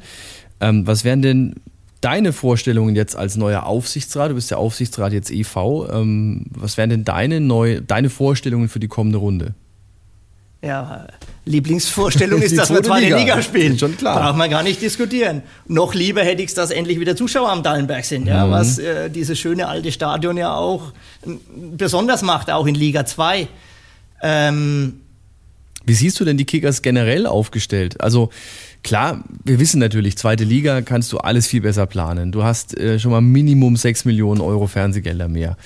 Ähm, aber wie, wie ist die Entwicklung zum Beispiel von deinem Ausscheiden als Trainer bis ja. heute? Wie würdest du diese Entwicklung bewerten? Weil die ist ja schon eigentlich sensationell, was sich in den letzten fünf Jahren hier alles getan hat. Ja, absolut. Äh, du hast vorhin schon mal selber gesagt, wir waren an sich unseren Zielen immer voraus. Mhm. Aktuell haben wir ja auch die Planung Z25. Ursprungsziel wäre gewesen, zweite Liga. Äh, äh 2025. Das kann übrigens wieder passieren, selbst wenn wir absteigen. Wer sagt uns, dass wir ein Jahr später, zwei Jahre, drei Jahre später nicht wieder hochgehen? Mhm. Ja, also an diesem Ziel sind wir alle wild entschlossen im Verein, vom, äh, von den handelnden Personen, in dem Fall im aktiven Management von den Spielern, äh, auch in der AG, wie auch wir im Aufsichtsrat äh, des EVs. Äh, da sind wir uns auch einig, dass es in die Richtung äh, gehen muss.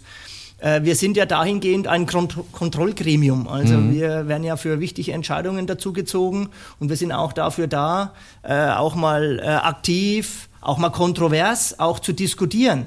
Ja? Ähm, und wenn wir ganz ehrlich sind, klar, zweite Liga bringt uns einen Topf Geld. Mhm. Aber wenn man sich anschaut, wir haben die Problematik äh, beim Breitensport.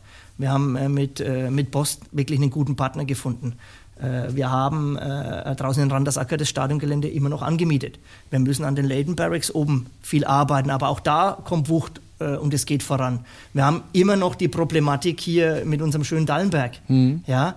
Also wenn wir langfristig erfolgreich im Profifußball sein müssen, werden wir zuallererst auch leider Gottes unseren Standort, also sprich unser Stadion, dementsprechend, man nennt so schön Infrastruktur, einfach auch verbessern müssen. Hm. Ja, das ist äh, jetzt nichts, wieso wir eins, zwei, fünf Tore mehr schießen, aber für die Entwicklung des Vereines ist es einfach exorbitant wichtig, solche Themen voranzubringen. Mhm. Ja, und wir sind jetzt nun mal wirklich die absolute Nummer eins in Mainfranken. Äh, die wollen wir auch bleiben. Da haben wir in den letzten Jahren uns eine unglaublich gute Situation herausgearbeitet. Und die gilt es jetzt einfach weiter auszubauen. Aber es gibt schon noch echt viele Themen und viel Arbeit. Äh, wenn wir eine Aufsichtsratssitzung haben, dann gibt es Top 25, äh, das mal zum Thema. Und da kommt wirklich jeder ran und jeder dran. Und äh, das ist schon viel, was auch hinter den Kulissen äh, von allen hier auch äh, mhm. echt geleistet ist und geleistet wird. Mhm. Aber wir dürfen die, den Zug nicht stoppen. Wir müssen, wenn wir jetzt äh, eine Dampflok wären oder sind, äh, müssen wir zuschauen, dass wir vielleicht irgendwann und mit allem drum und dran ICE sind. Und ich glaube, dann können wir uns auch perspektivisch im Profifußball auch mal langfristig nicht zurücklehnen, aber dann zumindest echt etabliert fühlen. Mhm. Ganz provokativ, was brauchen die Kickers eigentlich jetzt aktuell gerade zuerst? Brauchen wir ein Stadion oder brauchen wir vielleicht ein Trainingsgelände? äh, idealerweise ein Stadion mit Trainingsgelände. ähm, wenn ich es mir wünschen dürfte, wir waren ja bei Wünsche. Ja, ja das stimmt ähm, schon. Ich mag den Dalle.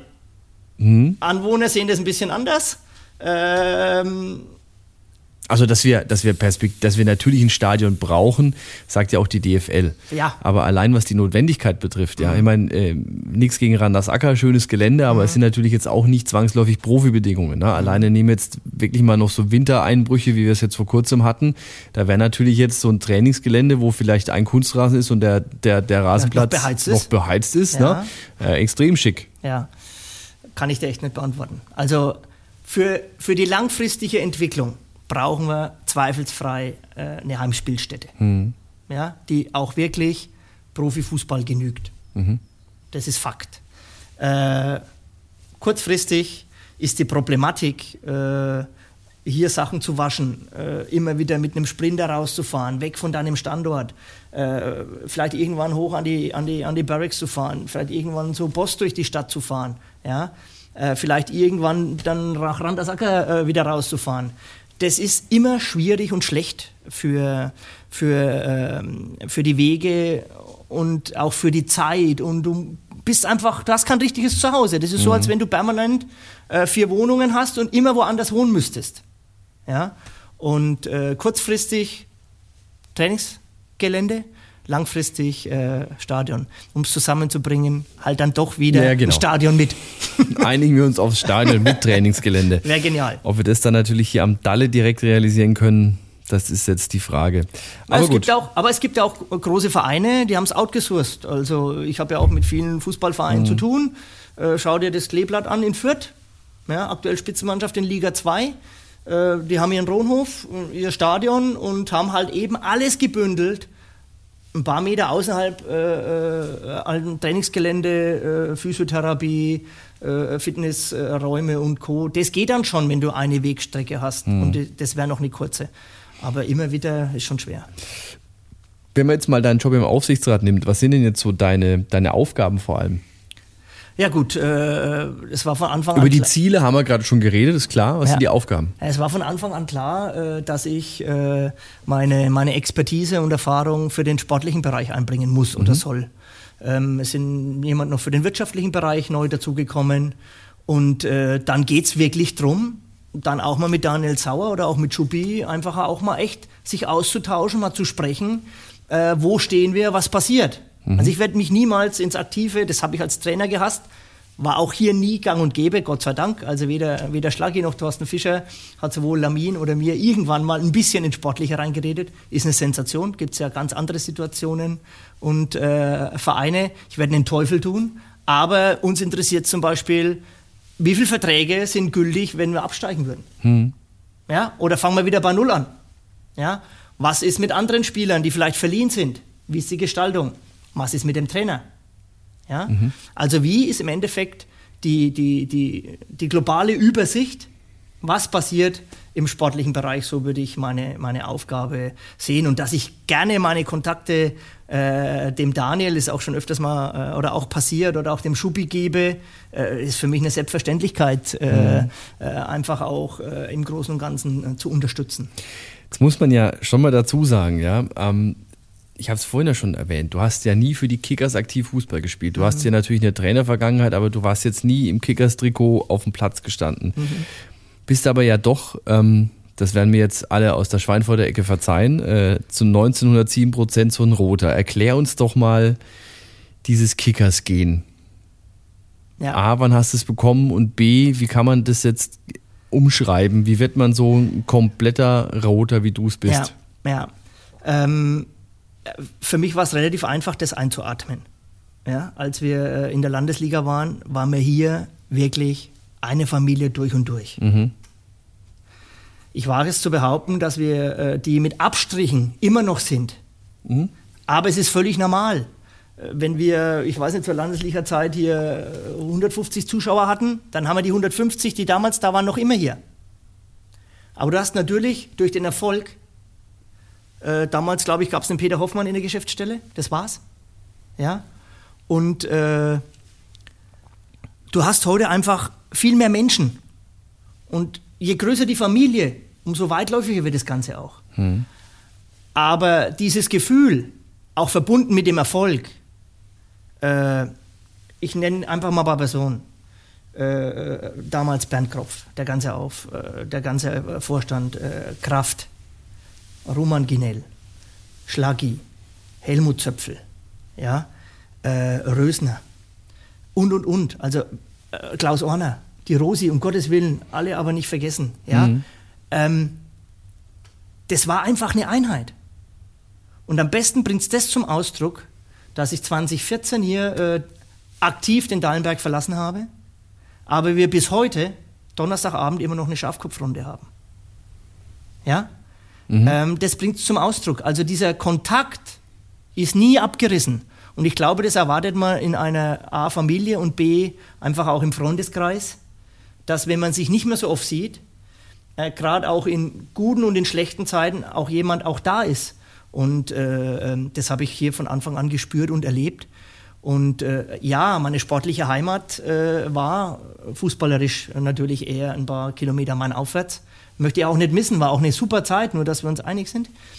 Aber äh, das, was ich dann hier erleben durfte, und ich habe es, glaube ich, immer wieder mal auch in Interviews gesagt, äh, ich glaube auch damals, als Schluss war oder als klar war, dass es dann Nachfolger gibt und gab, äh, dass ich hier meine sportliche Heimat gefunden habe. Und das ist jetzt nach ein paar Jahren wieder in einen, für mich, ja, äh, sehr vertrauensvollen Job äh, im Aufsichtsrat des EVs äh, mündet, hm. ist praktisch auch eine Auszeichnung dafür, das in den vergangenen Jahren, was wir hier äh, gestaltet, geschaffen haben, auch persönlich eben auch Früchte trägt. Und äh, das ist eine Aufgabe, wo man hoffentlich noch äh, äh über einen sehr, sehr längeren Zeitraum hiervon auch äh, partizipieren und leben können. Hm. Fußballerisch hast du dich von der Seitenlinie verabschiedet, allerdings nur jetzt, was das Trainerbusiness angeht. Also beruflich bist du wieder an der Seitenlinie angekommen jetzt paar Meter zwar neben der Seitenlinie, ja. aber ein Stückchen zumindest. Ähm, Erfinder bist du nicht nur kleiner Kaufmann, glaube ich, gell? Bankkaufmann. Ja. Jetzt bist du Erfinder und zwar von der Joker Area. Ja. Von, von, von allen, die jetzt damit nichts anfangen können, erklär uns mal in drei Sätzen, was die Joker, Joker Area ist. Oh, das ist schwer in drei Sätzen. Dann mach fünf. Aber ich versuch's trotzdem. ähm, du musst ein Fußballbekloppter sein. Mhm. Und ich habe äh, Ende 2017 im Fernsehen ein Fußballspiel gesehen, äh, einen Rückblick äh, und habe Thomas Müller mit einer Wolldecke bedeckt, frierend in der Allianz Arena gesehen. Mhm. Und wie ein Stich ins Herz. So wie ich damals äh, eigentlich bei meiner Frau, jetzt dann auch im, im Beruflichen, ähm, wie von der Tarantel gestochen, sag ich mal, hat sich dieses Bild bei mir eingebrannt. Ich habe sofort den Fernseher ausgemacht und habe gegoogelt, ob es was gibt eine Kälteschutzverrichtung für Ersatzspieler auf der Ersatzbank. Weil es für mich unlogisch war, mhm. wie ein Mensch, der Millionen verdient, der so in der Öffentlichkeit steht, draußen sitzt wie mein Kumpel, der Julian Hering beim SV Stammheim. Mhm. Verständlich, ja. ja. Er hat einen gewissen Marktwert. Äh, wenn der sich verletzt, fällt er acht Wochen aus. Das wäre ein Desaster für die Bayern. Und, und, und, und, und. So, dann habe ich gegoogelt. Hast nichts gefunden? Nichts gefunden. Bin zu einem Patentanwalt der hat einen, äh, eine Skizze angefertigt. Also ich habe die Skizze angefertigt und ich kann alles aber nicht malen. Zahlen, okay. Bringt ja auch mal alle Beruf ein bisschen mit sich. Und da hat er gesagt, machen wir einen Recherchebericht. Und er sagt, ja, wenn es notwendig ist, machen wir mal. Und nach zweieinhalb Wochen ruft er mich an und sagt, Herr Wesching, da gibt es auf der ganzen Welt nichts. Und dann sage ich, wow, ist ja cool. Und jetzt? Und dann sagt er, na ja, jetzt brauchen wir eine Beschreibung, was das ist, was Sie da haben und wollen. Ja. Ich brauche eine Skizze, welche wieder Wärme, welche müssen. Kühlung, bap, bap, bap. Also ab deinem Augenblick äh, ging die Arbeit los. Und äh, ich habe es ja vorhin schon mal gesagt, mein Bruder war ist ja auch erfolgreicher Mediziner. Die Idee war klar. Ich habe dann relativ schnell mit einem Kumpel äh, in München, der ist Direktionsleiter in der Allianz Arena, äh, äh, mit dem ich schon ein paar Mal in Urlaub war, angerufen. Er sagt, was hältst du davon? Sag ich, ja geil. Dann sag ich, okay, was muss es denn? Du bist jetzt äh, der Stadionmanager. was muss es denn können? Das muss auf jeden Fall klappbar sein und wir müssen es wegräumen können. Okay, war ich schon mal einen Schritt weiter. Dieses L muss praktisch klar, klappbar sein und aufstellbar sein und möglichst einfach. Okay, war nicht so schwer, haben wir geschafft. Ähm, dann dann ging es um die Wärme. Welche Wärme? Und dann äh, war es auch klar, Mediziner, mein Schwiegervater ist äh, auch ein sehr, sehr erfolgreicher Arzt mittlerweile gewesen, weil er im, in der Pension oder im Ruhestand ist und hatte den Rainer als ehemaligen Sportler, auch noch Sportinvalide. Ich sag, Mensch, was können wir denn wärmen? Er sagt, das ist klar, kommt nur Infrarot in Frage. So, jetzt hatten wir Infrarot. Jetzt brauchte ich aber eine Wärme, die die Spieler weder ein Luftzug, noch ein Geräusch, noch irgendwelches Licht, äh, was die Spieler praktisch in den Ursprung versetzt, als wenn sie im Sonnenschein bei 26, 27 Grad äh, sitzen, aber eben sie 0,0 stört. Und das war die große technische Herausforderung. Ja, das haben wir dann auch äh, hinbekommen. Mit dem allerersten Prototypen saß ich mit meinem Kumpel äh, bei einem äh, Obstbauern in Stammheim im Kühlhaus, 73% Luftfeuchtigkeit, relativ starker Wind und 0 Grad. Und wir haben uns tatsächlich in Fußballklamotten 45 Minuten dorthin gehockt, eine Weinschorle getrunken. Ich gebe es zu, es waren zwei. Aber bis wenn schön warm ist 45 und Minuten angenehm. vorbei waren. Und wir gesagt haben, das funktioniert echt. Sondern hatten wir eine Basis und dann haben wir es weiterentwickelt, äh, wirklich äh, in die Spitze. Ja. Ähm, dann gab es noch technische Herausforderungen, es gab noch äh, Brandschutz, es gab dann vieles. Aber äh, ein Dreivierteljahr später standen wir beim, ersten, beim FC Augsburg im ersten Fußballstadion der Bundesliga. Und heute, zwei Jahre später nach der Erfindung, stehen wir äh, unter anderem beim FC Bayern München, seines Zeichens die erfolgreichste und beste Vereinsmannschaft Europas. Ja? Und äh, insgesamt haben wir 14 Top-Clubs in Europa, vier europäische Landesmeister. Also beginnt Legia Warschau, Olympia Ljubljana, Red Bull Salzburg, FC Bayern München. Und äh, das heißt also, äh, dass sich diese, die Idee umzusetzen einfach auch äh, gelohnt hat. Jetzt gehen wir weiter, logischerweise. Man, es gibt viele Fußballstadien. Aktuell haben wir ein Agreement abgeschlossen mit einem äh, zweimaligen Super Bowl-Sieger in, in, in den USA, der den Alleinvertrieb möchte, dann eben auch für, für den Football. Die Jets sind es, glaube ich, gell? oder? Waren's Es nicht die Jets? sind, äh, ich kann dir das Stadion sagen, Stadionnamen. Es sind einmal äh, in Atlanta Mhm. und die Kansas City Chiefs. Oh, okay. Ja, Ich das habe sind es bei Insta gesehen. Ich weiß, ja, super. Ich glaube, Okay. bei Instagram hast du es, Du glaube hast ich, das Foto gesehen, das stimmt, äh, von den New York äh, Jets. Jets. Bingo. Genau. Die spielen ja gemeinsam mit den Giants in einem Stadion mittlerweile.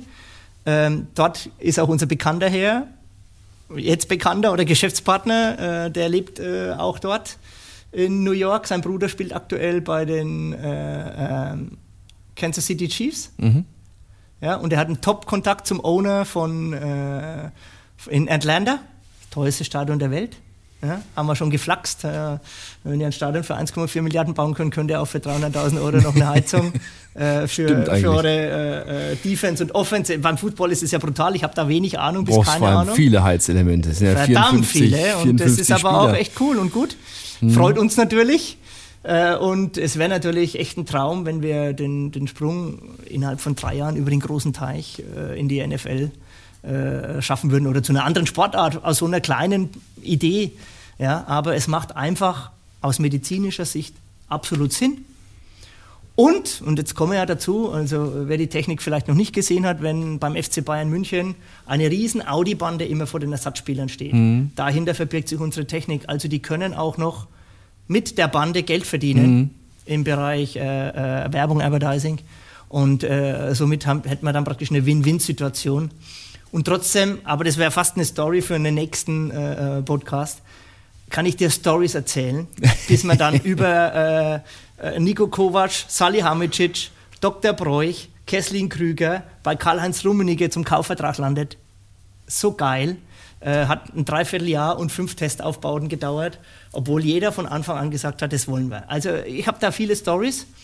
Und äh, trotzdem scheint so zu sein, äh, wir sind immer noch ein Start-up, aber es geht in die richtige Richtung. Wenn die ganz Großen sagen, es ist geil, dann, wenn es die Kleinen, wenn sie es denn leisten können, natürlich irgendwann auch vor die, vor die Füße stellen oder ja, vor ich glaube, der SC Schwarzach hat da, glaube ich, schon zugeschlagen, oder? Auch der SV Stammheim übrigens. Oh, na, das aber, war, aber das habe ich ja vorausgesetzt fast. Äh, ja, das war die Bedingung, dass ich nochmal spielen durfte mit dem Coach. nein, nein, keine Bestechung. Äh, war für mich naheliegend. Einer der Prototypen ging logischerweise schnell, äh, schnell äh, an, den, an den SV Stammheim, der noch so in der Garage rumstand. Und jetzt, äh, und jetzt kommt dazu, dass man dieses Heizmedium ja. in der Joker Area logischerweise auch patentrechtlich und gebrauchsmustermäßig natürlich äh, geschützt haben. Äh, und jetzt sind wir dabei, das Ganze auch für den, für den B2C-Bereich, für den Customer-Bereich äh, äh, zu machen. Wir haben im Sommer eine extrem große Lieferung an Kaufland. Mhm.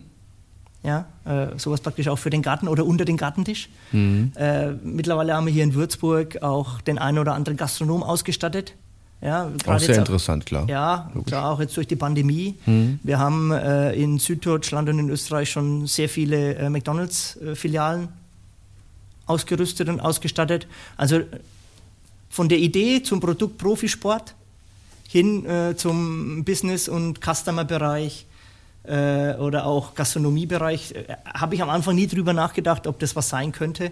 Aber siehe da, äh, es ist uns tatsächlich gelungen. Ähm, wie es weitergeht, weiß ich nicht äh, so ganz genau. Die Chancen stehen gut, äh, weiterhin erfolgreich zu sein und alles andere muss ich einfach echt gucken, wie sich das dann auch noch entwickelt. Ähm, aber ich bin nicht nur kämpferisch, sondern wirklich auch froh gestimmt, äh, dass sich auch der Bereich äh, großartig und gut entwickelt. Schaut alles danach aus. Das wäre jetzt das perfekte Schlusswort. Wir müssen aber schließen. Du hast den vorhin namentlich schon mal kurz erwähnt mit deinem Tormann von damals, Daniel Ziflidis, der nämlich auch eine Frage stellt. Lieber Dieter, wie ist denn dein Erfolgsrezept? Der Capitano. Okay. Habe ich mir extra bis zum Schluss jetzt aufgehoben. Ja, ist cool. ähm, ich glaube, es kam auch wegen zum Ausdruck. Also man muss äh, mutig sein. Ja, das waren wir damals mit unserem Kapitän. Ähm, ich hoffe es, dass wir äh, mit unserer aktuellen Mannschaft die nächsten Spiele, wo wir auf Augenhöhe sein werden, vom Tableau her auch sehr mutig sind. Und äh, man darf kein, also Mut gehört immer dazu ich glaube, auch das ist klar. Man braucht äh, einen positiven Spirit. Ja, wenn du jemanden bist, äh, der denkt, äh, du rufst beim FC Bayern München an und die gehen vielleicht gar nicht ans Telefon, dann brauchst du da gar nicht anrufen. Mhm. Sondern du musst sie anrufen und sag, äh, ich habe das und das, wann habe ich einen Termin? Ja? ja, genau. Ja, du musst, und, und wenn die dreimal Nein gesagt haben, dann musst du halt das vierte Mal wieder jemanden anrufen, wo du meinst, du bist an der richtigen Stelle. Ja? Äh, also du brauchst eine, eine, gewissen, eine gewisse hartnäckig, ja, positive Verrücktheit, mhm. Mut, bisschen verrückt. Und jetzt kommt hartnäckig, oder ich sag mal zumindest, es gibt viele Träume, äh, auch viele gute Ideen. Und das dann mit der notwendigen Nachhaltigkeit.